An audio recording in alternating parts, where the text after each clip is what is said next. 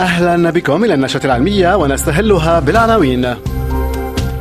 العلاج الجيني حل واعد للصمم الوراثي الخلقي العميق DFNB 9 العدسات الفرنسية اللاصقة الحلزونية Spiral Diopter ستحدث خرقا غير مسبوق في مجال طب العيون.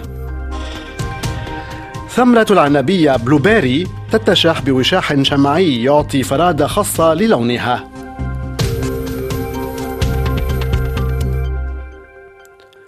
مع مطلع هذه السنة وبتاريخ الثالث والعشرين من يناير كانون الثاني سمعنا عن قصة الصبي المغربي عصام دام الذي أمضى 11 سنة في حالة من الصمم الشديد إلى أن تمكن بفضل العلاج الجيني أن يسمع جزئيا للمرة الأولى بعدما خضع لذلك العلاج الثوري في مستشفى فيلادلفيا الأمريكية.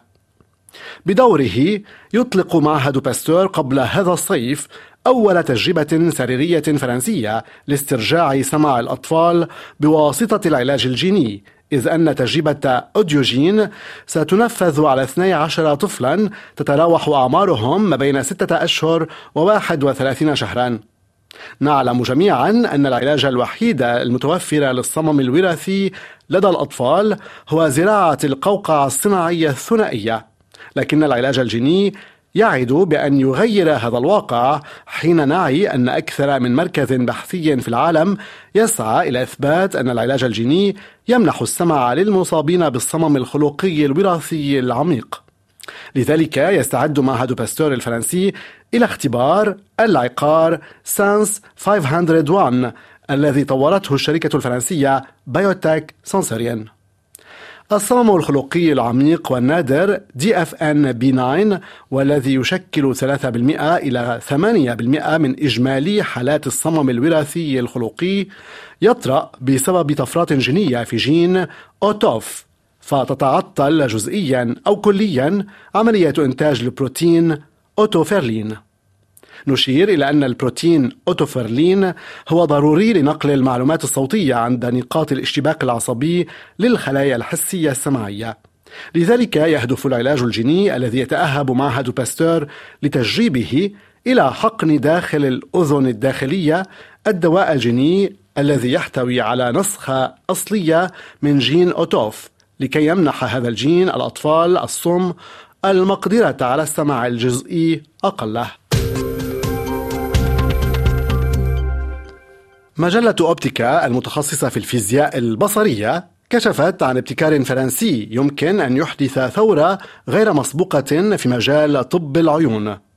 طورت شركة Spiral للبصريات مع مختبر الضوئيات والعلوم العددية والنانوية في فرنسا طورت جيلا جديدا من العدسات اللاصقة تتميز بشكلها الحلزوني يساعد الشكل الحلزوني في تلك العدسات على تعزيز إمكانية تركيز العين على مسافات مختلفة وفي نطاق واسع من ظروف الإضاءة بفضل دوران الضوء ضمن دوامة بصرية Optical Vortex. أطلق الفرنسيون على العدسات الحلزونية الجديدة تسمية Spiral Diopter وهي تستطيع أن تراعي التشوهات المختلفة في قرنية العين وتوفر رؤية واضحة باستمرار للأشخاص الذين يعانون من طول النظر. إن تحسين أداء العدسات الحلزونية Spiral Diopter سيساهم أيضا في تحسين عمليات زراعة العدسات الصناعية للمصابين بمرض اعتام العدسة الطبيعية للعين cataract. محبو ثمرة العنبية التي يطلق عليها الناطقون باللغة الإنجليزية blueberry والناطقون باللغة الفرنسية myrtille يستغربون لماذا تتشح بصبغة زرقاء بنفسجية من الخارج فيما يقترب لونها من الداخل إلى الأحمر. نقلا عن باحثين بريطانيين من جامعة بريستول شرحوا أسباب حيازة ثمرة العنبية باللون الأزرق الغامق في دراسة جديدة صادرة في دورية Science Advances اتضح أن حبوب العنبية كبعض أصناف فاكهة الخوخ تتشح من الخارج بوشاح شمعي رقيق تتداخل فيه أشعة النور فتبدو حبوب العنبية للناظر إليها وكأنها ترتدي لونا أزرقا فيما الحقيقة الفعلية هي ليست كذلك. هكذا تنتهي النشرة العلمية فشكرا على حسن متابعتكم لها وإلى اللقاء.